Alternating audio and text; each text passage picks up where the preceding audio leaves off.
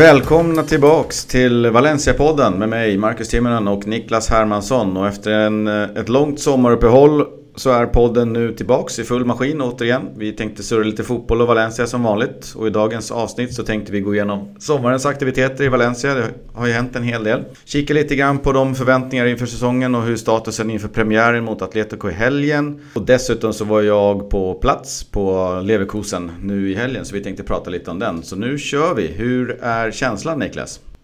Nej, men det känner, man känner sig sådär förväntansfull som ett, efter ett långt sommarlov liksom när man kvällen innan ska gå tillbaka till skolan och äh, prata med kompisarna igen. Men samtidigt så får vi väl se om vi är lite ringrostiga. Det var ju ändå, det var nästan en och en halv eh, månad sedan eller någonting som vi spelade in podd sist. Så att, äh, men vi har ju inte träningsmatchat någonting heller.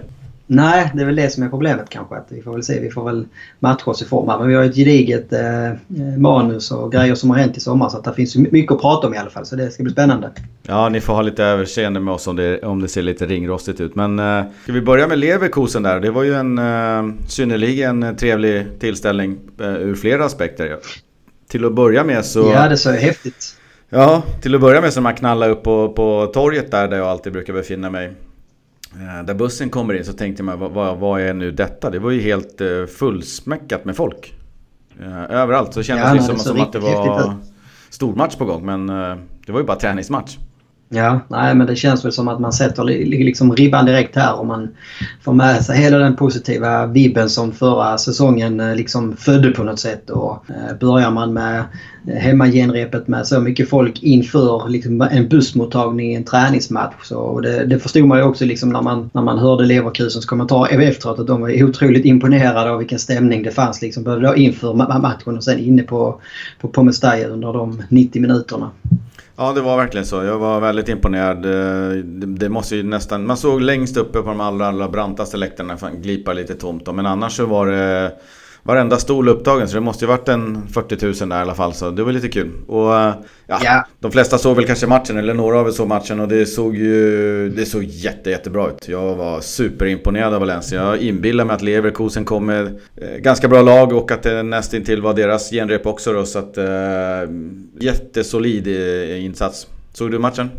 Ja, nej, men det var nästan så att jag tyckte nästan det. Man blev ibland rädd eller är det väl att man har kanske varit med för länge att det nästan ser för bra ut på något mm. sätt. Alltså, eh, man, man blir nästan att man själv liksom får nej men eh, håll nere förväntningarna ändå och sväva inte iväg här nu. Alltså, varken själv eller att laget gör det. För att det är alltså det, på något sätt så var det ju en helt ett helt perfekt genrep. Alltså så som allting blir med utbyggnaden och inför och eh, Rodrigo gör liksom ett fint mål och spelet sitter och liksom allt det som man liksom byggde upp i fjol fanns kvar och var förbättrat kändes det som. Mm. Eh, och sen så då supertalangen som det pratats om i många år som en av de största talangerna någonsin kanske Kangin Lee hoppar in, gör debut, gör mål i debuten. Alltså det var liksom, det var nästan som man fick nypa sig i armen. Alltså finns det här? Alltså alla små pusselbitar liksom föll på plats på något vis.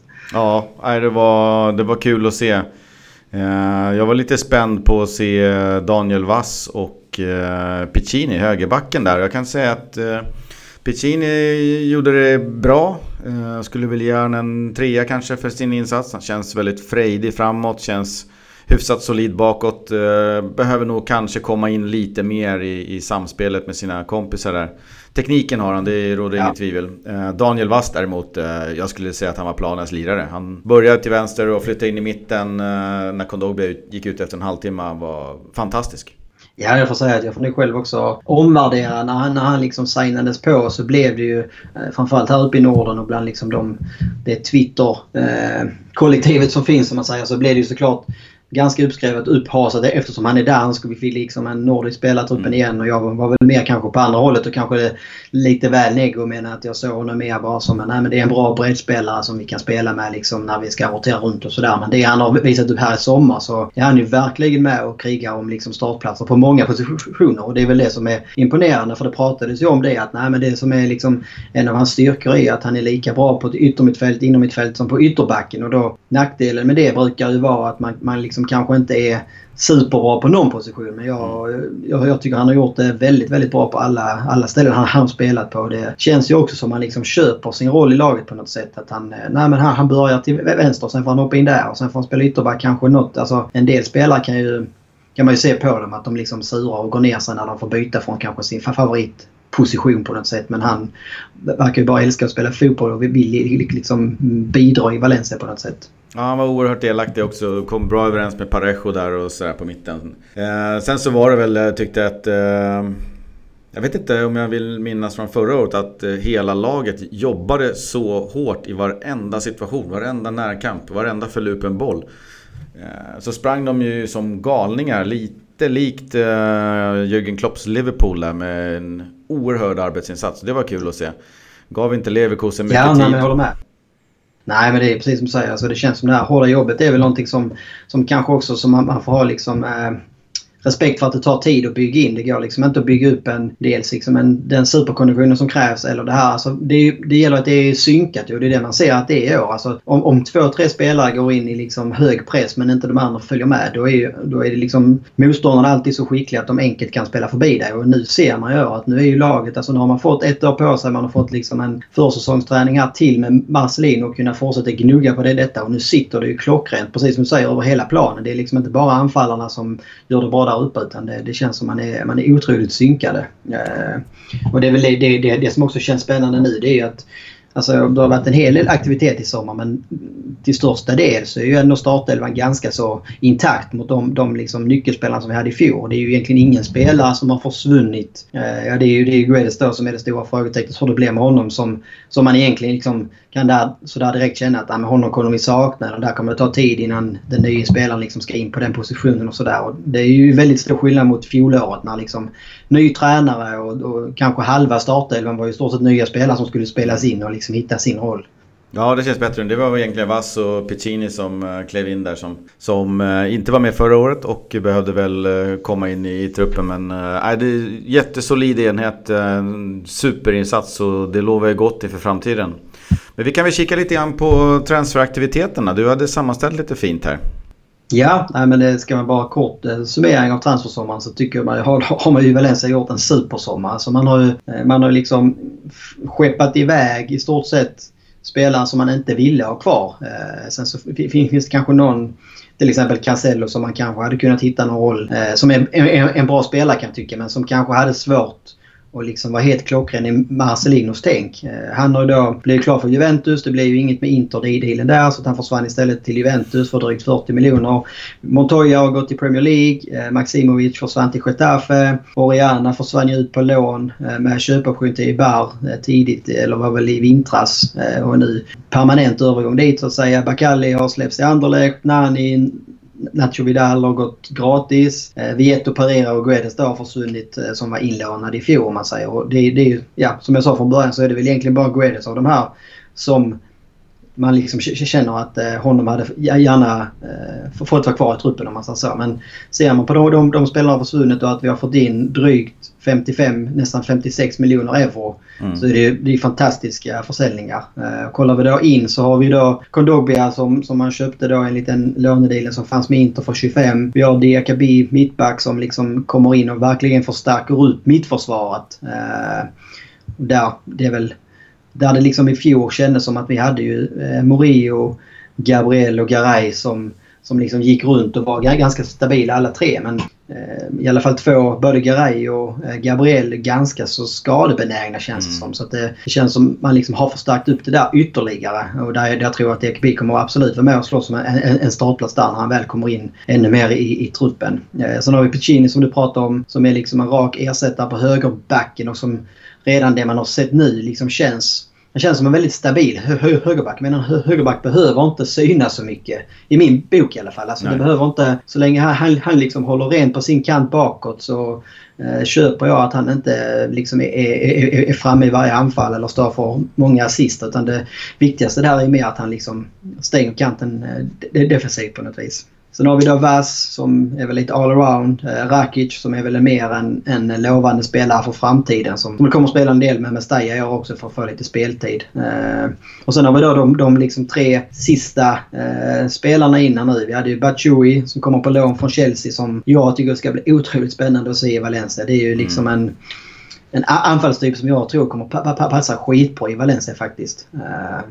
Uh, Gamero var den stora följetongen. Han har väl varit på radarn i Valencia i fyra, fem år minst höll jag på att säga. Eh, och nu, nu hamnar han i Valencia då. Eh, börjar börjar komma upp i åren och jag vet att en del har varit väldigt negativa till det köpet och sådär. Men det känns som för de pengarna eh, så får vi liksom en rutinerad anfallare som har spelat på denna nivå. Han har spelat i ligan och han gör liksom regelbundet en eh, 10-15 mål per säsong. Eh, och det är liksom, ja, jag har svårt att se något, något bättre alternativ än Gamero i det fallet. Och det gäller ju liksom också ibland att ha respekt för vilken position som Valencia är. Vi kan inte välja och vraka bland liksom toppanfallarna i världen. Och då ska du ha en, en toppanfallare, ja men då är det 3-4 gånger det priset som vi betalar för Gamero nu. Och nu har man liksom fått in Gamero, Batshuayi och vi har Santimina, Rodrigo och Sasa ett tag till, till i alla fall. Så det, det känns ju som anfallsbesättningen är ju otroligt stark inför denna säsongen. Ja, då kan man ju tänka en sån värvning som uh, Rodrigo till exempel som kom in för 30 miljoner. Betydligt yngre, men det tog ju en två år kanske innan han började flyga rejält. Liksom. Här förväntar man sig att ja. Kevin Gamero kommer leverera från studs nästan.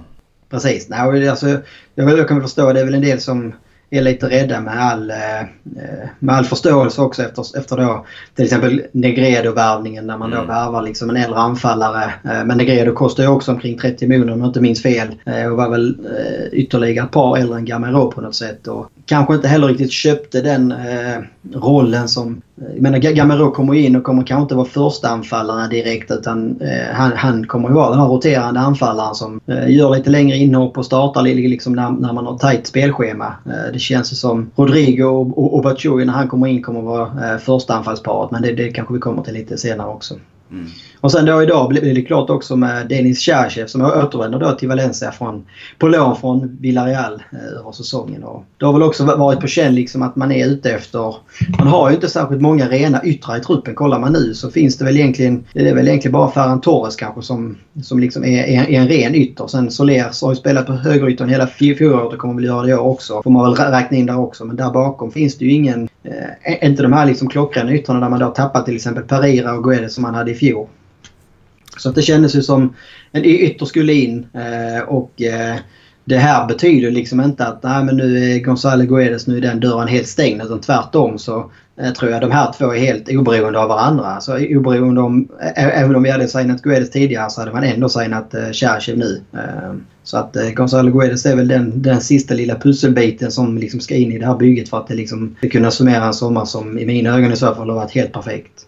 Ja så är det. Jag vet också att eh Marcelino var ute i somras och tidigare här sa att eh, han kräver mer av en sån som Carlos Soler Han, år. han har levererat på en hög nivå men han kräver mer leverans i form av assist och mål. Och har man en Daniel Vass som flåsar i nacken och Cherysche på andra kanten så kanske du får konkurrens av en eh, Ferran Torres så, så, så, kan det vara bra för Carlos Soler som känner att han måste steppa upp. Fjolåret var ju egentligen också första säsongen som liksom Soler spelade på en yttermittfältsplats. Och det, det kan ju också vara när han fått en säsong där och liksom hittat eh, allt eftersom mer rätt i den positionen också. Så att förhoppningsvis så kan vi få ut ännu mer av honom i offensiven i år. Ja, och sen eh, kan vi väl eh, prata lite grann kring eh, Alemani som jag tycker eh, faktiskt går från klarhet till klarhet. Nu får vi ju se hur de här nyförvärven eh, levererar. Men om man kollar på en sån som Martin Montoya ut för 7 miljoner och Piccini för 8. Den känns ju hur bra som helst. Vi har ju skeppat ut en, en, en spelare som alla har varit missnöjda med hela säsongen för hela 7 miljoner. Och så köper vi in en, en önskad spelare för 8. Jättefint. Vi har en eh, Maximovic ut för 5 miljoner kronor, eller 5 miljoner euro. Och tar in en uh, Uros Rakic eller en Daniel Wass för nästan samma peng. Precis. Eh, hur bra som helst. Ja. Eh, Vieto bort, eh, tar in Batshuayi på lån istället. Pereira bort. Och, jag tycker att han går från klarhet till klarhet där i sin, nya, eller sin, sin roll. Ja, och det är väl alltså både liksom spelare in och han har varit väldigt vass och hittat liksom de här fynden. Precis som jag sa innan så det gäller för Valencia liksom att gå ner ett steg ifrån de här allra hetaste namnen på något sätt där prislappen och lönerna springer iväg. Och där har han ju lyckats väldigt bra både nu i sommar och även förra sommaren med, med Kondogbia och Gabriel och, eh, Netto till exempel som var kanske de, de tre mest lysande då om man säger. Men sen är det ju också kul att se att Valencia och alla man, man liksom börjar bli lite hårda även Alltså man släpper inte spelare för fyndpriser som man kanske gjort innan. Alltså, exempelvis som, som Cancelo. Där försökte ju Inter då förhandla den här fasta klausulen som fanns. Mm. Men där, där vek inte Valencia sig. Nej men antingen så betalar ni det eller så går tiden ut och då är det liksom fri budgivning. Eh, och där, det tror jag inte Valencia hade gjort för kanske 3-4 år sedan när man hade en betydligt svagare ledning. Eh, och nu kom ju också Juventus och höjde budet med 5,5 miljoner eller no, no, no, någonting. Och så blev Cancelo såld. Och samma med Martin Montoya. Jag menar 7 miljoner euro hade ju inget lag i Spanien eller Italien betalat för honom. Men priserna i Premier League är annorlunda och då gäller det att Valencia också liksom tar Premier League-priser när man säljer till Premier League-klubbar. Eh, så det är otroligt imponerande faktiskt. Verkligen. Eh, sen kan jag ju tycka att de har, eh, verkar sköta det där lite grann med, med Sasa också. Jag är ganska övertygad om att Sasa lämnar. Eh, vad jag förstår så har ju Marcelino sagt till eh, Sasa redan direkt efter säsongen att du ingår inte i våra planer för nästa säsong. Du kommer att spela någon annanstans. Ja. Men Sasa, han kämpar på. Och det känns också som att Alemani och de, de har en prislapp som de ska ha för Sasa. De vet vad han är värd. De tar inga skräpbud från, har det varit snack om Torino nu ganska mycket på slutet. De har väl velat pröjsa ja. halva priset för. Men, men jag tror att de kommer lyckas hitta en köpare till han eh, till det priset som de vill ha. Ja, nej det var väl mest det. Man tycker väl lite synd om Sasa på ett sätt för man mm. förstod så trivdes han väldigt, väldigt bra i Valencia och Spanien och eh, hans agent och hans pappa hade ju också liksom erbjudit hans tjänster till Villarreal och till Sevilla och så här. Man har inte hittat något intresse för honom i Spanien. Så där, därför ser det ut liksom som, och det var väl lite intressant. Eh, eh, jag tänkte inte på det själv men jag läste det någonstans om det var i Supersport eller det var att nu i Leverkusen matchen här att det, det som liksom drog ner mest applåder från publiken var ju liksom Sasa när han kom in och gjorde de här klassiska Sasa tokrusningarna rusningarna i pressen. Mm. Eh, så han är ju han är väldigt omtyckt liksom på Mestalla och bland fansen för sitt, för sitt uppoffrande spel. Och jag menar, i fjol höstas var han ju också en duktig målskytt. Men jag har ändå, alltså jag, jag köper ju helt och hållet eh, motiveringen att eh, får man in liksom en Batshuri Gamero tillsammans med Mina och Rodrigo så är det det, det är mer balanserad framförallt anfallsbesättning. För Mina och Sasa är lite för lika med Batshuayi Gamaruf får man in lite andra spelartyper och kan spela mm. på li, li, lite annat sätt. Eh, och vi såg ju också med Sasa i fjol att eh, han hade ju liksom, hösten var ju extrem. Det var ju så att han gjorde väl mål på åtta avslut av åtta möjliga där under perioden. Det var ju mm. då målen ram, ramlade in. Sen under våren, då, man fick ju ofta det hårda jobbet men bollarna ramlade liksom inte in och då Ja, man har liksom inte råd om man ska vara i, i toppen av ligan där man vill ta ett steg till. Som Valencia nu så behöver man liksom ha man har inte råd att offra en anfallare då bara för att han är omtyckt och liksom bara för att han tar ett hårt jobb. Det, det handlar om att göra mål också på något vis. Även om det kan ja. låta krasst och hårt. Det var lite förvånande faktiskt eh, när, när, på matchen där. Så när Sasa reste, upp, reste sig upp och började värma upp. Då rev han ner applåder från 40 000 fans. Och, och när ja. Marcelino kallade till sig Sasa. Så kom nästa applådstorm och fick han ju stå där och häcka i 4-5 minuter och byta om. Och när han kom in så var det också jätteapplåder. Sen rullade ju Sansa-ramsan i flera minuter efteråt. Så att, äh, man, man märkte direkt att han är en otrolig publikfavorit där. Och det kanske beror på att han, ja. han kom in på våren där för ett och ett halvt år sedan och levererade väl var det 6-7 baljer när allt såg som mörkast ut och kanske räddade klubben lite grann. Precis. Och, och, och ja. flög ju verkligen eh, första hösten då när, ja för ett år sedan exakt när Valencia ja. visade att man är tillbaka liksom. Så att, lite ansiktet för den här förvandlingen kanske han får vara då. Ja, jag håller med. Och det är väl det som också... Men det, det går liksom inte heller att vara nostalgisk i de här... Alltså, det är väl där man också har fått in kanske ett mer... Eh, alltså Marcelino och Alemani, de, de tänker liksom affärskritiskt och fotbollsmässigt. Alltså visst att du har gjort det bra och du har varit lojal innan men nu liksom behöver vi steppa upp ett steg till och då håller det tyvärr inte. Eh, sen tror jag väl Mestalla-publiken är ju också... Eh, det, det, det är ju liksom klassiskt att det är denna spelartypen som man liksom gärna tar till sig. Som alltid kämpar och sliter 100% för klubbmärket och liksom spelar med hjärtat. Och då har man många som har liten eh, tagg i sidan till Gamarov fortfarande för man tycker ju att han har valt bort Valencia både två och tre gånger när Valencia liksom varit ute efter honom. Men han har valt först då eh, Sevilla och sen gick han till Atletico. Så det, jag tror väl att det hänger ihop med det också att Valencia har tagit in Gamarov och man liksom då offrar Sasa på något sätt mm. som en del inte kanske är helt nöjda med. Sen vet Men, jag att Marcelino hade ju problem med, med Sasa under säsongen. Dels så var det ju då lite grinigt när han blev utbytt mot Villarreal. Han sades ja. behöva gå på ja. toa och så vidare men man märkte där. Sen så var han ju regelrätt petad i, i runt jul och, och, på våren. Där Marcelino klart och tydligt gick ut och sa att han har en dialog med, med Sasa. Där arbetsetik och annat diskuteras. Där han har varit väldigt tydlig med Sasa vad han behöver bli bättre på. Sen fick ju Sasa lite speltid. Hade väl kanske lite stolpe ut i våras mot slutet där men det har inte varit helt eh, friktionsfritt mellan eh, Marcelino och Sasa. Jag tror att det kan vara det som gör att Marcelino bestämt sig för att vi, vi vill ha in andra personlighetstyper. Ja precis. Nej, men jag tror att, alltså, jag tror att det, Sasa är nog en lite svår spelare liksom, att ta till sig det taktiska. För ibland så kan man ju se, ja men som jag sa, han, han drar iväg på sina Sasa-rusningar. Och det, liksom, mm. ja, det, det kan ju se publikfriande ut. Att han liksom springer och kämpar och han ger liksom allt. Men hänger liksom inte resten av laget med och är det inte så som, som gameplanen och taktiken är utan det, är liksom, det känns ibland som det är lite mer egen initiativ för att han vill väcka sig själv på något sätt.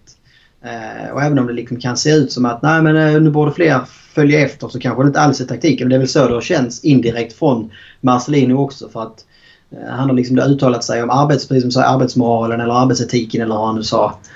Och ändå så tycker man att Sassi jobbar alltid hårt men jobbar han på fel sätt så mm kan jag också förstå att det kan vara frustrerande för Marcelino som verkligen är den här strukturerade som ska ha ordning och reda och liksom... Eh, ja, det är nästan lite så här Bielsa-tänk över det ibland känns det som. Mm. Nej, det är väl de två pusselbitarna som, eh, som är kvar då i transferfönstret innan säsongen drar igång. Det är väl då Sasa ut och eh, eventuellt GDC. Vi får väl hoppas att det inte är mer som händer. Det har ju varit ett eh, så här rykte som har liksom legat som ett eh, mörkt moln hela sommaren om, om, omkring Rodrigo där och Real Madrid och Lopetegui som ska vara väldigt intresserad av att få Rodrigo till huvudstaden. Men eh, vi får verkligen hoppas att det, det inte blir av här nu så här sent eh, på fönstret också. Nej, det är ju lite uh, tudelat. Eh, någonstans så känner jag att Valencia sakta men säkert måste ta sig längre och längre upp på den här FFFP skalan. Man måste börja omsätta mer, man måste sälja spelare dyrare för att kunna köpa dyrare och liksom knapra sig uppåt på den här Champions League-intäkter och så vidare. Och, och jag menar en försäljning av Rodrigo för säg 75 miljoner skulle ju ge Valencia oerhörda eh, svängutrymmen med, med andra eh, spelare som man kan köpa. Då blir ju liksom årsomsättningen eller FFP-budgeten otroligt mycket större än vad den är nu. Så man tar ett snabbt steg med Rodrigo men du tappar ju väldigt mycket slagkraft, en kulturbärare. Så att jag ser ju nästan hellre, eller mycket hellre att de säljer Sasa och behåller Rodrigo. Ehm, för all framtid tänkte jag säga, men eh, som, som en eh, galjonsfigur för klubben så att säga. Men det, det ja, skulle ju vara bra att få en Santemina-boom eller någonting så att man kan sälja honom för 50 eller någon annan liksom. Ja, nej, jag håller med. Men framförallt nu. Alltså, hade, alltså jag sa från början av sommaren att ska man sälja Rodriguez så gör det tidigt och se till liksom att få... Alltså jag tycker inte man ska sälja honom för under 80 miljoner för att det blir ja. behöver. Alltså så länge man inte är tvungen att göra det så ska man inte göra det. Eh, men nu när det gått så här långt på sommaren. Det finns, alltså även om vi skulle få 80 miljoner för honom imorgon så finns det ingen vi kan köpa som kan e- ersätta honom. Alltså det, det, är så pass sent så att skulle Valencia gå ut och börja buda på spelare nu så vet man att det, det kommer liksom vara en premie på 20-30% för att de andra klubbarna vet att Valencia har panik att de har fått in pengarna. Hade man sålt honom i början av juni för 80 miljoner, ja men då har man en hel sommar på sig att scouta och kunna använda pengarna väl. Så i detta fönstret hoppas jag verkligen att man behåller honom och det enda eh, liksom, enda sättet han skulle kunna försvinna innan säsongen drar igång nu det är liksom om Real Madrid går in och, och liksom, kickar igång utköpsklausulen på 120 miljoner euro. Och då, ja, då får man liksom, ja, får vi 120 miljoner för, för Rodrigo nu då får man väl tyvärr liksom eh, bara ja, acceptera det. Ja, men jag tror att ja, det, det verkar som att Real är långt, långt, långt därifrån. Så att jag, jag, eh, jag tror att Rodrigo stannar nästan till 100%.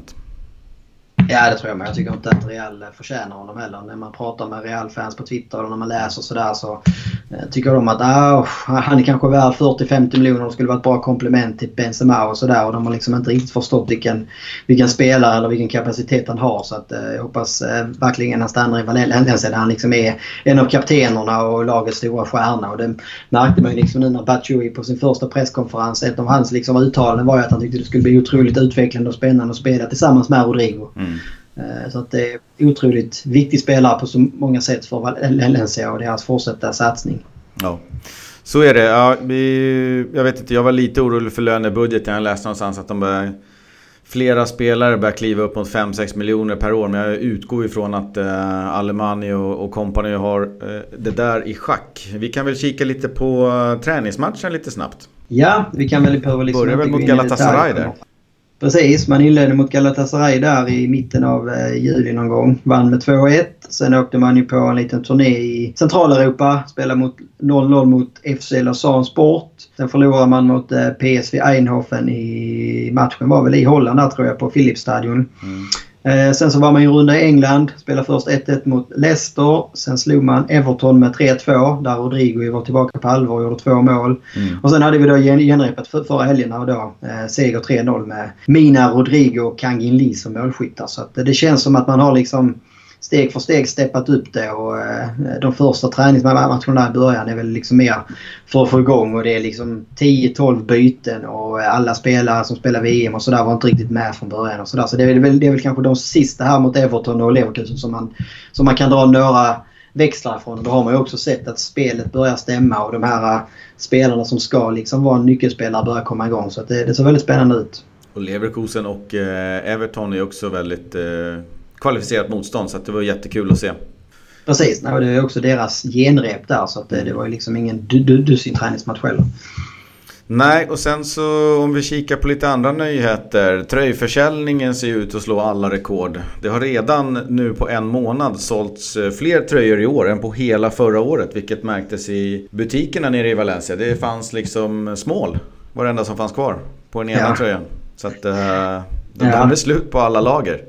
Ja, det är ju superkul och det är väl en kombination av liksom hela hypen som finns kring laget nu som man kanske då... Många som liksom gått och saknat de sista här 3, 4, 5 åren när det mest varit svarta rubriker. Sen så är det väl då också att man nu firar eh, 100-årsjubileum och har tagit fram en liten speciella tröjor här. Så det är väl många som säkert köper tröjor nu i år för att det är en tröja som man vill spara och som man vill ha i sin samling om man säger så. Mm. Ja, det är en med svart eller mörkblått eh, logga där på bröstet och en med guld. Eh, båda vita, vad tycker du om dem? Jubileumströjan? Ja, tröjorna i sig tycker jag väl helt okej. Alltså jag tycker de är lite för... Eh jag vet inte. Det är liksom ingenting jag går igång på 180. Alltså de är lite för vanliga på något sätt. Jag hade gärna sett att det var något mer Valencia. Någon kanske orange detalj eller någonting sånt här. Eh, sen så tycker jag att... Jag vet inte om det blir helt eh, klubbat nu för det blir ju lite rabalder där när man gick ut och sa att man skulle spela i vita shorts och vita vita strumpor också som skulle mm. spela helvitt och säga på hemmaplan. Vilket känns lite för Real Madrid-aktigt ja. för min del. Alltså jag tycker det ska vara svarta shorts och någon svart eller orange detalj på strumporna också för att det liksom ska kännas att det här är Valencia på något vis. Så jag hoppas inte man, man, man kommer att köra helvitt. Nej, speciellt inte när man har tagit bort, det var ju svarta ärmar på förra årets tröja som jag tyckte var väldigt snygg. Ja, precis. Hade man haft dem och vita shorts så, så hade det funnits ett av liksom, lite svart och, och vitt. Nu är det ju vitt överallt så att det, jag håller med, lite för likt Real Madrid. Någon ja, av dem får spela med västarna vi liksom möter dem. Ja, precis. Nej, men det var väl... Det fanns väl en anledning att det var liksom... Eh, det var väl så som Valencia spelade från början så att säga. Att man, att, att man var helvita och sen har det blivit mer det här svarta och orange som har kommit in efterhand kanske. Men det är ju det är väl det som de flesta förknippar det med idag på något vis. Eh, så att eh, jag hade väl hoppats på att det skulle vara... Alltså den här, jag tycker den här gulliga är ganska cool liksom med gullig logga och gulliga detaljer och allting på tröjan var gulligt liksom. Att det, det var ändå en liten, eh, ja men en liten cool eh, detalj på något sätt till en jubileumströja. Att, eh, att det märks att det liksom inte bara är de vanliga färgerna men eh, ja, ja. Den får godkänt. 7 av 10 kanske. Ja, ja det, det är till och med bra ju men inte, ingen toppbetyg. Nej, man hade väl höga förväntningar också när det är liksom ett 100-årsjubileum att det skulle vara något riktigt liksom i hästväg. Mm. Nej, sen har vi eh, nästa försäljningsrekord. Eh, årskortsförsäljningen har gått i taket med över 40 000 årskort sålda. Eh, det kan bli klurigt att få tag i biljetter, lösbiljetter till den här säsongen. Så har ni planer på att åka dit så får ni se till att hänga på låset på Valencias officiella hemsida så fort de släpper biljetter. Jag hade svårt att få biljetter ja. till träningsmatchen mot Leverkusen. Det var slutsålt ja, överallt så det fick ju ta ganska långt upp. Ja, och de är inte särskilt bra där heller på hemsidan att släppa de här i tid. Så att, Nej, det brukar vara tre veckor innan ungefär. Ja, men de har fortfarande, ja, nu har de väl förhoppningsvis släppt till premiären. Jag vet förra veckan var jag inne för jag fick någon fråga om hur man köpte biljetter till premiären här eh, på måndag. Eh, och då var det fortfarande inte släppt till den så att eh, eh fortfarande är man lite, men det är lite så här spanskt. Man är inte helt inne med tekniken än och sådär. Men det, det är kul med, med säsongskorten. Vi, vi hade ju den diskussionen med Paco Polita som var gäst förra säsongen i podden. Och han var inne på det också att eh, det hade ju varit liksom en stor nedgång i antalet sålda säsongskort som både såklart hänger ihop med Valencias kräftgång eh, resultatmässigt men också då den ekonomiska krisen som kom till Spanien där 08-09 och, och, och, och, framåt. Så det är skitkul att se igen att, eh, att det liksom är 40 000 årskort sålda. Eh, och det bådar väl också gott eh, om det nu blir någon, någon liksom, eh, fortsättning på utbyggnaden av en ny arena och sådär. Att man liksom flyttar in eventuellt då i ny arena med, med bra, bra publiktryck om man säger så. Ja det är jättekul eh, med tröjförsäljningen, årskortförsäljningen, den hypen som verkar vara kring, kring laget, förväntningarna. Eh, så som det såg ut på träningsmatchen med nästan till fullsatt Mestalla. Fansen verkar vara jätteladdade. Ja, nej, men det känns som man är tillbaka på allvar. Alltså det, mm. det var liksom, vi, vi pratade om det någon gång förra, förra säsongen också. Att eh, man hade liksom en sån här eh, one hit wonder höll jag på att säga med, i, i Nunos första år. Där man liksom Eh, ja, men man, man, man tog sig tillbaka till Champions League, man slog poängrekord och sådär. Men sen så säsongen efter så var man ju tillbaka igen och blev liksom 12 igen eller någonting sådär. Det var liksom bara en tillfällighet den säsongen att man var tillbaka i, i den liksom absoluta toppen i Spanien där man kanske hör hemma. Men nu känns det ju mer som att det är på allvar och det är ett mer långsiktigt tänk och mer genomsyrar hela klubben på något sätt. Det är liksom inte bara så att man har köpt in 11 eh, legoknektar som har gjort det bra utan det finns ett tänk med varje spelare som kommer in och man satsar liksom, man förlänger kontrakt i tid och man tar upp liksom juniorer från Cantaranon och mm. eh, man liksom skeppar in de här talangerna och, och, och, och stjärnorna från egna ungdomsleden och ser till att behålla dem. Eh, liksom vi har haft Carlos Soler som har kommit upp och slagit sig in. Tony Lato. Eh, Ferran Torres var väl det stora utropstecknet i fjol. Och nu liksom då Kangin Lee som har varit med på försäsongen här. Och, och vad det, vad det liksom förstår så ska han vara med och träna med A-laget hela året. Mm. Även om han också kommer framförallt antagligen spela liksom matcher med Mestalla så tror inte jag det är omöjligt att han kommer få något inhopp i kanske framförallt Copa del Rey i början. Men eh, innan säsongen är slut så har han säkerligen också debuterat i, i ligaspelet. Det känns ganska så säkert. Ja och samma med Jordi Escobar som också hoppar in mot Leverkusen och eh, Centeyes ja. som har visat upp sig en hel del med A-laget. Så det finns ju tre spelare där i Centeyes, eh, Escobar och eh, Kangeli som, som kommer från Canteranon och, och verkligen knackar på dörren åren. Så att eh, någon, av, någon eller några av dem kommer få speltid i år. Ja, nej, men det är väl kul också liksom att Marcelino har ju förstått detta. Att det liksom handlar ju...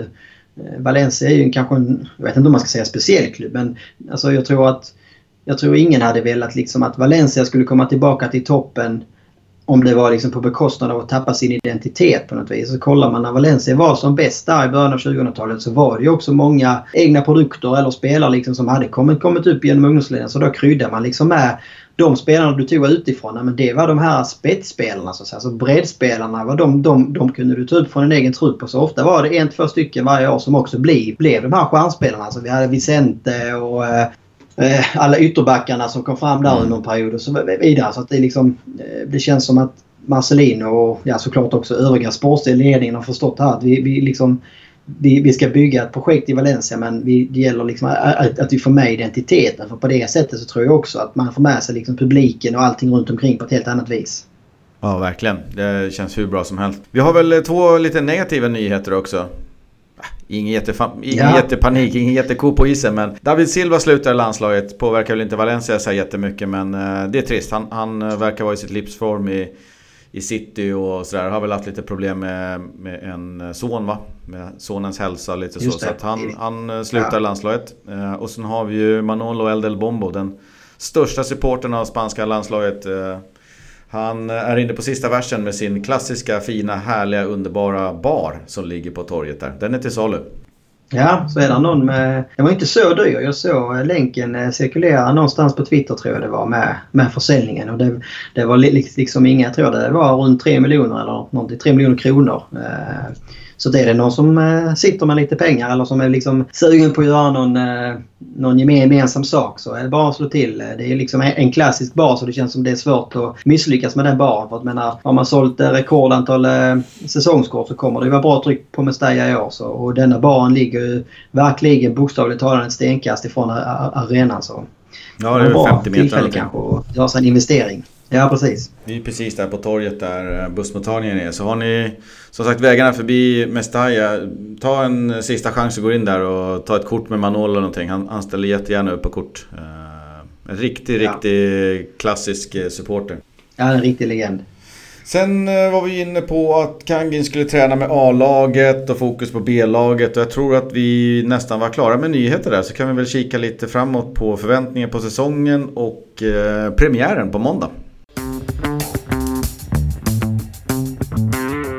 Då riktar vi blickarna lite framåt här mot en, eh, vad som känns som en fantastisk säsong eh, med fantastiska nyförvärv och en eh, härlig premiär redan på måndag hemma mot Atletico de Madrid. Vad kan man ha för förväntningar på säsongen om man tänker vilka mål man kan ha och vilka krav man kan ha på laget?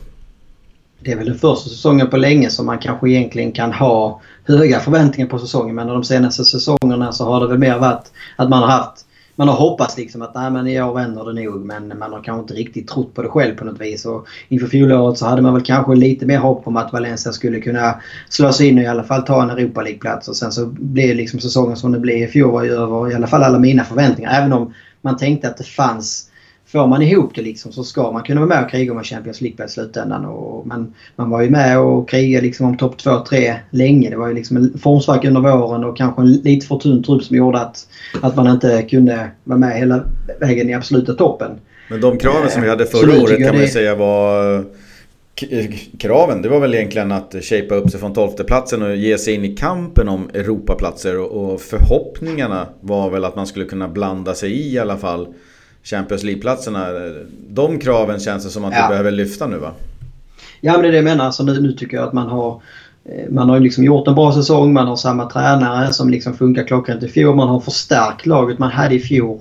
Man har gjort liksom en, en satsning. Både liksom tycker jag att man har spetsat till laget men framförallt så har man breddat laget. För var det någonting som inte eller var det någonting som var negativt i fjol så var det ju bredden och det såg vi liksom så fort vi kom över nyår när det var lite Copa del Rey och sådär och man var tvungen att rotera runt och spela mer än en match i ve veckan. Ja, då såg man ju att Valencia inte hade bredden riktigt och det var ju också då man tappade många poäng och tappade avståndet upp till då topp 3 i ligan. Nu har man liksom fått den bredden samtidigt så ska man in och spela Champions League-gruppspel till att börja med. Så att, eh, men jag, jag tycker att alltså de de kraven som man ska ställa på det här laget det är ju en topp 4-placering. Alltså, det går inte att ha några andra krav. Det går liksom inte att säga att Valencia denna säsongen Nej men det är helt okej okay om ni blir sämre än förra säsongen för att man har ett betydligt bättre lag. Eh, så kraven måste vara eh, och det hänger också ihop med Fifa Financial Fair Play och allt det här. Liksom. Alltså ska man fortsätta bygga laget och kunna ta in de spelarna som man gör då krävs det liksom regelbundet deltagande i Champions League. Av, framförallt av ekonomiska skäl men även för att kunna men du hade aldrig fått eh, spela som Batshuayi eller Gamero till Valencia kanske om inte man skulle spela Champions League i år. Utan de, de bästa spelarna vill spela Champions League också. Så att det finns liksom... Att inte kvalificera till Champions League kan bli väldigt dyrbart. Även om det så bara skulle vara ett år. Jag håller med. Jag tycker också att eh, Champions League-kvalificering kan man, kan man ha som, som krav. Liksom. Eh, sen tycker jag vilka krav man kan ställa på ett Champions League-deltagandet då som, som faktiskt är där. Jag tycker nästan man kan, man kan liksom ställa som både krav och mål att man bör gå vidare från gruppen. Sen är det ju helt öppet och, och det blir väldigt tufft och svårt men uh, det, det, ska inte behöva åkas ut liksom på sista platsen eller någonting utan... Uh...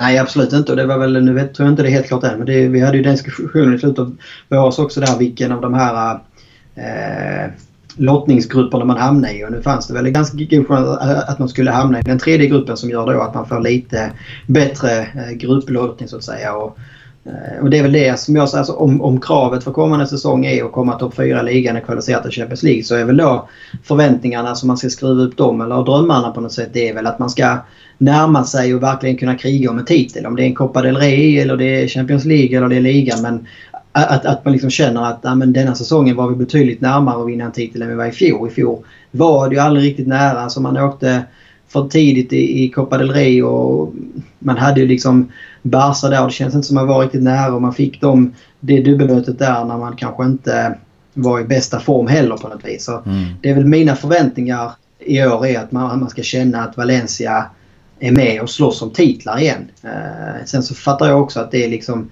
i ligan är det oerhört tufft. Alltså ha ett eh, Barca som liksom år efter år eh, presterar på något vis och kommer nog inte vara mycket, mycket sämre i år än, än var i fjol. Eh, ett Real som då var långt efter i fjol. Nu har man byggt om och än så länge, nu är det några dagar kvar på fönstret här men än så länge så känns det lite konstigt att, att, att man inte agerat kraftfullare i, i Real när man tappar då en Ronaldo liksom. Men samtidigt så har man tre raka Champions League-titlar så det, det är väl kanske ligan då som Real har mest hunger inför den här säsongen på något sätt. Och Atletico Madrid tycker jag ser jättespännande ut och det kanske är det liksom Simeones eh, sista, sista år i, i, i, klubben här och då kanske han liksom vill kräma ur det sista och avsluta på topp. Och jag tror inte det är så omöjligt att, att Atletico liksom eh, tar hem en ligatitel i år igen. Mm.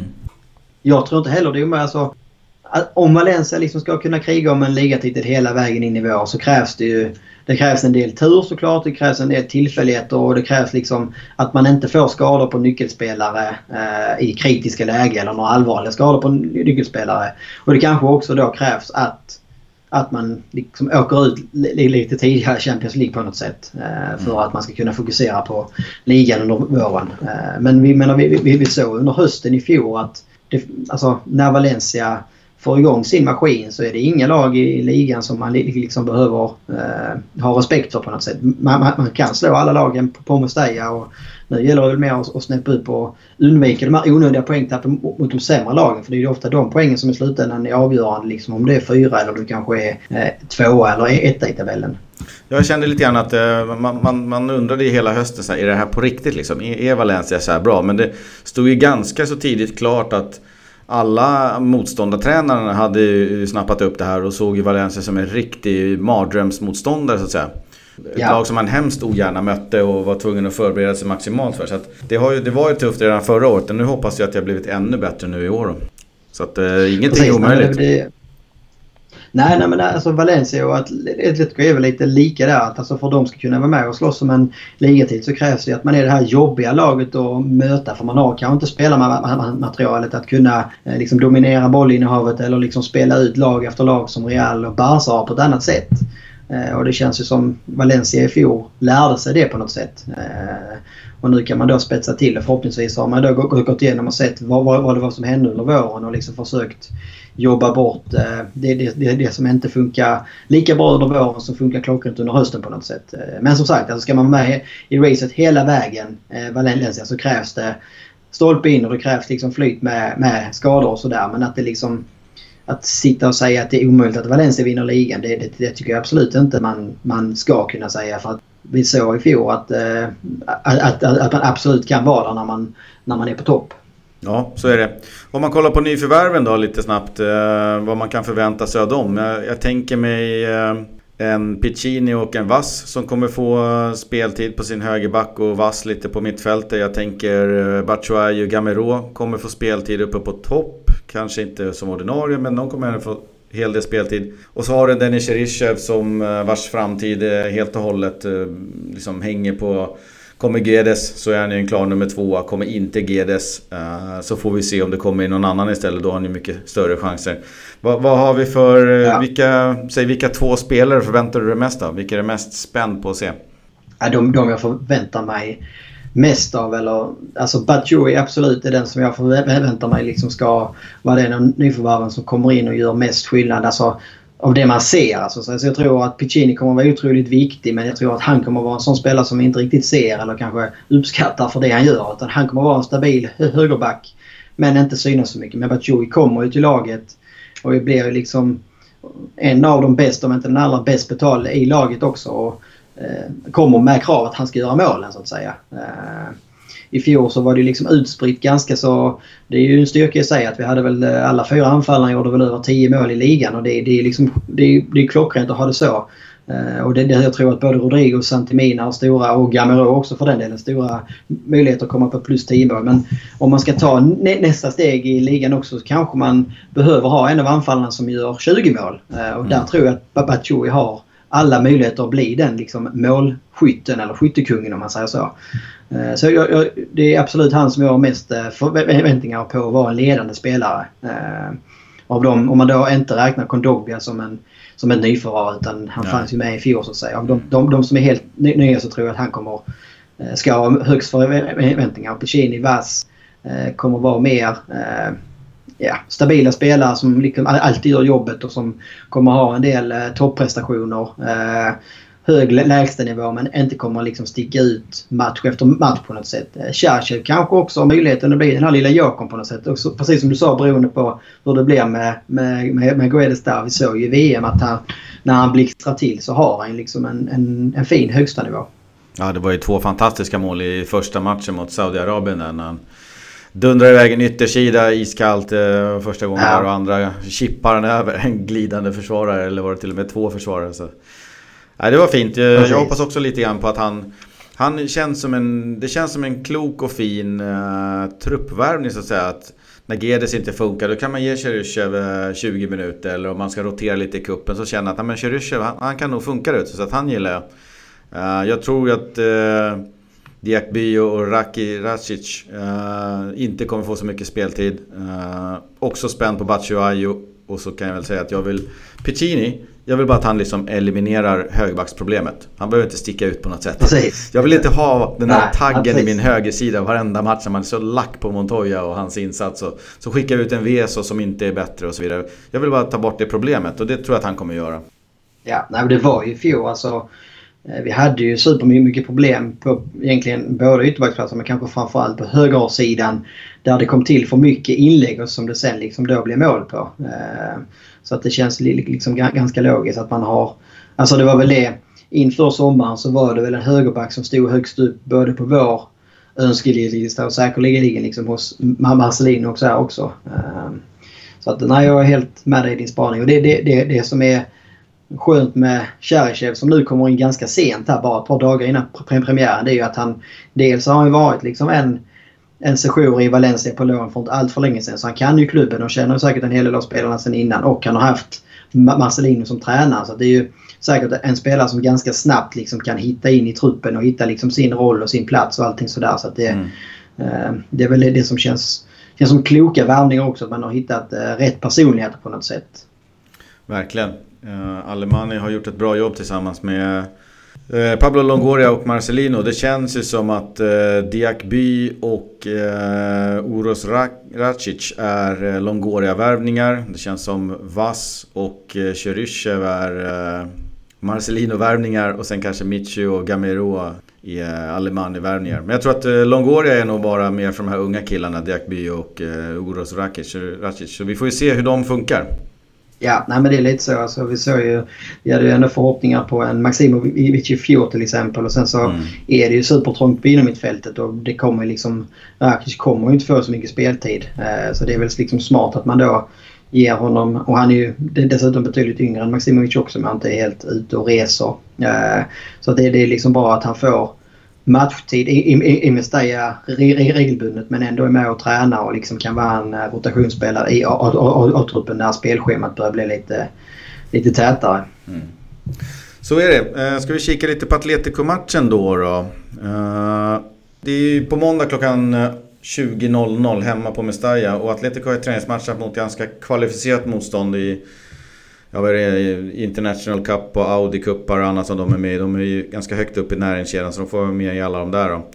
Eh, men de har släppt in ja. sex baljer på fem matcher vilket jag tycker är lite anmärkningsvärt. De har varit oerhört målsnåla förra säsongen. Nu var ju tre stycken av målen mot PSG men uh, Atletico oavsett motstånd brukar inte släppa in baljer. Så lite har det läckt bakåt. Uh, så får vi se. Uh, vi hoppas att det fortsätter så då. Hur skulle du annars vilja se ja. en startelva på måndag? Jag tror att det kommer att bli, alltså för Valencias del kommer det nog bli väldigt likt den vi såg i lördags. Eh, mm. Med, det är väl eh, en netto in kanske och eh, sen är det väl anf anfallspositionen då om Santimina får fortsätta starta eller om en eh, Batshuayi får chansen från start. Eh, det är, väl, det är väl egentligen de två förändringarna jag, jag ser. Annars tror jag det blir Piccini till höger, Garay och Gabriel i mitten och Gaia till vänster. Eh, Soler, Parejo, Kondogbia och Vass på ett fyrmannamittfält och Rodrigo då i anfallet tillsammans med Batshuayi eller då Santimina beroende på om Marcelino liksom känner att Batshuayi har Eh, fått tillräckligt med, med, tid i träningar och med, med, med, laget för att kunna gå in från start eller om han, han får ett längre inhopp kanske. Ja, nej, men det känns som det är inte det är inte supermånga platser eh, som det är, det är ju anfallet som det är tuff konkurrens med. Både Gamero och Babachoui har kommit in sent så därför känns det som Santemina kanske ändå har chansen att få starta. Eh, mittbackarna har ju varit Garay och Gabriella på slutet så det känns som det är väl de som man kommer att satsa på från början så att säga. Och Morio och Veso och eh, Diakabi kommer att vara liksom där bakom. Eh, Gaia är ju före Lato, eh, vänsterytter. Ja det är väl Ferran Torres men det känns ju som Vass har varit så pass bra i träningsmatcherna och kanske är en bättre startspelare. Ferran Torres kanske då mer lämplig att liksom slänga in som, som inhoppare på slutet. Och på inomhittfältet så är det givet nu när Coquelin inte är helt redo så är det Parejo och Douglas som är de givna inomhittfältarna där. Ja, så är det. Eh, sen har vi väl eh, det känns som att den, eh, i min bok så känns den startelvan ganska given. Sen har vi ju eh, härliga kort i leken nu för tiden att kunna slänga in en Ferran eller Batshuayo eller en eh, Gamero eller Sasa för den delen. Så det finns ju liksom slagkraft i truppen. Eh, Morio någon gång sönder där eller en Lato på vänsterbacken om Gaia behöver. Så att, eh, man kan ju slänga in en Lato framför Gaia också eller brukar han köra tvärtom där på vänsterkanten om man leder och vill stänga ner en match till exempel. Så att, det känns som att eh, truppen är bra mycket vassare nu. Ja, nej absolut. Alltså det är, jag satt och lekte innan idag. Alltså, man, man, man, skulle kunna ta ut två elvor som faktiskt ser, ser starka ut båda två. Det, det kunde vi absolut inte göra i fjol. Uh, sen är det klart det är väl en del spelare. Det var väl då inräknat Coquelin till exempel som inte är helt uh, spelklar än. Och det var väl med, med mot Guedes kanske och sådär. Men det känns som att han har verkligen fått bra bredd på truppen. Uh, så det, nej, det, och det, det, det, ska bli kul att se här nu när vi får se liksom eh, kanske då framförallt Batjo och Gamero vad de liksom kan hur, hur, hur de liksom kan eh, passa in i Marcelinos tänk här. Och Charic är väl säkert inte heller omöjligt att han får chansen i, i ett inhopp på eh, ytterkanten kanske här nu när han får några träningar med laget. Mm. Så är det. Uh, fjolårets möten lagen emellan slutade ju först 0-0 i omgång 3. Uh, eh, och sen så vann Atletico hemma med, med 1-0 på våren. Och i deras lag så har ju Versalco blivit utlånad till Inter. Nikola Kalinic från Milan har kommit in. Och det var han som vägrade hoppa in i VM för Kroatien. Och skickades hem. Det var en annan, annan Kalinic som fick vara kvar. Ja. Adan, ny målvakt från Betis. Jag tror inte att han ruckar på Jan Oblak. Eh, så jag tror att det mesta är sig likt i övrigt. Jag såg att Grisman fick eh, ett inhopp här nu senast. Eh, vilket ju lär betyda att han är fit for fight. Får se imorgon onsdag hur, hur vidare han spelar i den, någon typ av superkoppa mot Real då. Det är väl Champions League-vinnaren mot Europa League-vinnaren som möts onsdag kväll. Vad sa du? Vad just var matchen? Det, just det. Jag tror det spelas i Italien av alla ställen. Sådär ja. Så att det är lite udda, lite udda spelplats kanske. Men, eh, nej, annars har man väl tappat ett par av sina eh, kulturbärare om vi nu ska eh, slita med den gamla klyschan. Mm. Fernando Torres har ju försvunnit och Gabi har ju försvunnit. Mm. Eh, man har fått in en spännande spelare, Thomas Lemar, på ytter, yttermittfältet som, som Valencia nog ska se upp med. Eh, sen är det då en Kalling som vi pratar om som floppar väl i stort sett i Milan och liksom eh, bråkar sig bort från landslaget i sommar. Och kändes ju bara sådär spontant, inte som en Simeone-värvning men han, han, har väl kanske någonting där att han tror att han ska kunna få ordning på den här Kalinic som verkar vara lite strulig. Mm. Och så har vi väl Gamero. Precis, det ska ju bli intressant att se liksom. Eh, han lär ju liksom få, även om han nu precis har gjorde väl sina första träningar med laget igår eller idag, här måndag, tisdag. Eh, så känns det som att eh, det är liksom perfekt ändå att kunna slänga in honom och ställas mot sitt gamla lag direkt där han liksom känner spelarna väl och säkert har en extra liksom motivation i sig också att kunna visa eh, att, han, att han håller en och gärna vill göra en balja på dem. Um, och ingen sån här klausul där med Gedo som, som förhindrar honom för att spela nej, mot sin det, gamla klubb? Det är väl mest vid lån kanske? Vi har ju inte... Precis, nej, vi har inte läst no, no, no, någonting om det men det kändes ett tag på slutet som att, eh, att, att Ledetko liksom försökte fördröja övergången på något sätt kanske för att de då skulle undvika att han skulle vara spelklar till premiären. Men, och det kan ju vara att det, det finns när det närmar sig premiären på måndag att det kommer fram att eh, man har skrivit in där att han inte får spela den eller någonting. Jag vet inte. Men det, det känns samtidigt konstigt. Men köper han en spelare så ska han liksom vara klar från den dagen. Och då får väl ett Ledetko skulle i så fall vara om de liksom har släppt någonting på övergångssumman för att undvika det. Men det, det, det känns långsökt så vi räknar med att han är spelklar till premiären faktiskt. Vi lägger in en eh, mikroskopisk brasklapp kring klausula Clausula del Miedo. Och så eh, hoppas vi att Gamero är riktigt sugen på att sänka sitt tidigare forna lag. Vi rullar väl in på scorecasten. Succé för dig förra året. Hoppas ni tyckte att det var kul att följa med. Niklas gick ju hem med, med segern, ledde hela tiden. trippade 38 Valencia-segrar och hur många blev det? 25? jag vet inte hur många ja, de vann men... Det är tillräckligt bra. Nej. Nej, jag började ja, mixa upp det lite för mycket. Ja, nej, men det är väl skönt att eh, positiviteten liksom i längden håller på något sätt. Men eh, det hade ju inte gått eh, lika bra om jag hade kört en scorecast och jag hade haft samma taktik säsongen innan till exempel. Då hade jag inte samlat upp så många poäng. Nej, 25 poäng fick du. Jag skrapade in 22. Det var... Ledningen växlade lite grann då och då. Men ja, mot slutet hade så hade du den där två en, poängen hela tiden. Jag fick ju, jag fick ju en dipp där efter nyår när laget jag hade en dipp. Då hade jag också en dipp i min tippning. När de inte, när de inte radade upp segrar på samma sätt och blev mina poäng lidande. Ja. Men eh, ni lyssnare som är med oss. Eh, ni får jättegärna skicka in era tips. Eh, Twitter, Facebook eller Instagram. Eh, vart ni vill. Eh, till och med i kommentarsraden på puffen på eh, svenskafans.com om du vill. Eh, var gärna med oss så får vi se. Vi kanske eh, hänger ut ett pris i slutet på de som har varit med och tippat mest och bäst. Får se om ni orkar hänga med oss i 38, omgångar. Men vi tänkte i alla fall köra i år igen. Och sitter man med pokalen hemma i prisskåpet så får man ju ändå börja va? Är det så? Ja, nej det, det är alltid ovisst inför en premiär liksom. Dels med, med startelvor och var lagen står och det brukar vara låst och sådär men Samtidigt så är det väl fel att ändra på ett vinnande koncept så att eh, jag tror att det är dags att knäppa Atletico på näsan här och det vore liksom samtidigt en ganska bra signal till eh, både Atletico och till övriga lag i ligan liksom att Valencia är inte sämre i år än vad man i fjol, kanske snarare tvärtom. Så att det blir en eh, 2-1-seger. Målsnålt som sig bör mot eh, Simeone så att säga. Eh, och premiärskytt blir Rodrigo. Ja. Han har sett het ut på slutet. Eh, jag hakar på lite grann på tåget. Jag tänker mig en eh, lite mer blygsam eh, 1-0. Och jag tänker mig att eh, Santemina får göra sin honör framför eh, kurva Nord där nere. Ja. Så får vi se. Får hoppas att någon, eh, något av de tipsen sitter i alla fall. Ja, det hade varit riktigt skönt att få börja säsongen med en seger och framförallt känns det som det var liksom länge sedan som vi kanske slog ett Atletico också sådär spontant. Och det, framförallt nu när man liksom förväntar sig att Atletico och Valencia kommer vara med och kriga liksom om, om, om, om placeringar av poängen så är det en ännu viktigare match när Valencia liksom var en bit ner i tabellen så var det kanske mer bonuspoäng om man kunde störa eh, Simeones lag. Men nej, jag hoppas att man kan få en flygande start på säsongen.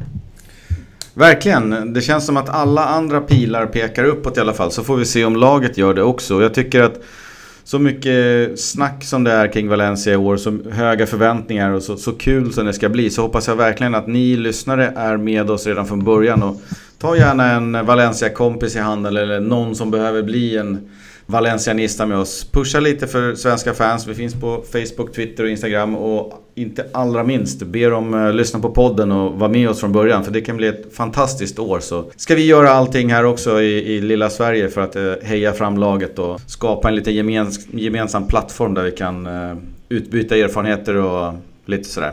Precis. Nej, vi kan väl, det kan ju vara att vi har en del nya med oss här nu när det är en ny säsong och en del nya kanske fått upp ögonen för oss. Så kan man väl bara kort säga att vi försöker väl komma ut en gång i ve ve veckan ungefär. Mm. Ibland blir det två om vi har veckoomgång och tiden tillåter det om man säger så. Uh, vi finns på Svenska fans där vi, där vi skriver och där podden kommer ut. Det, finns, kommer även ut på alla övriga ställen där poddar finns i stort sett eh, kan man väl säga. Vi finns på Facebook, Twitter och Instagram under Valencia-podden. Så ni får gärna följa oss och eh, interagera och prata med oss där. Och, eller mejla oss på valenciapodden gmail.com och sprid, sprid vårt gospel precis som du sa. Så mm. kan det bli en riktigt, riktigt roligt dag framför oss. Ja exakt och det gäller att börja från början för jag tror att det här kan bli ett fantastiskt trevligt år. Så att, eh, desto fler vi är desto roligare kan vi ha. Men då så, då rundar vi av. Lite drygt en timme ja. tror jag vi höll på idag. Ja, nej, men det var lite... Behövde, behövde få ur oss allting som har hänt och hinna eh, komma igång och sådär. Så att, eh, vi brukar väl ligga omkring en halvlek. är väl det vi, det vi har sagt att vi ska försöka landa in på omkring 45 minuter. Så ibland blir det lite längre eh, när vi inte när det bara rinner på.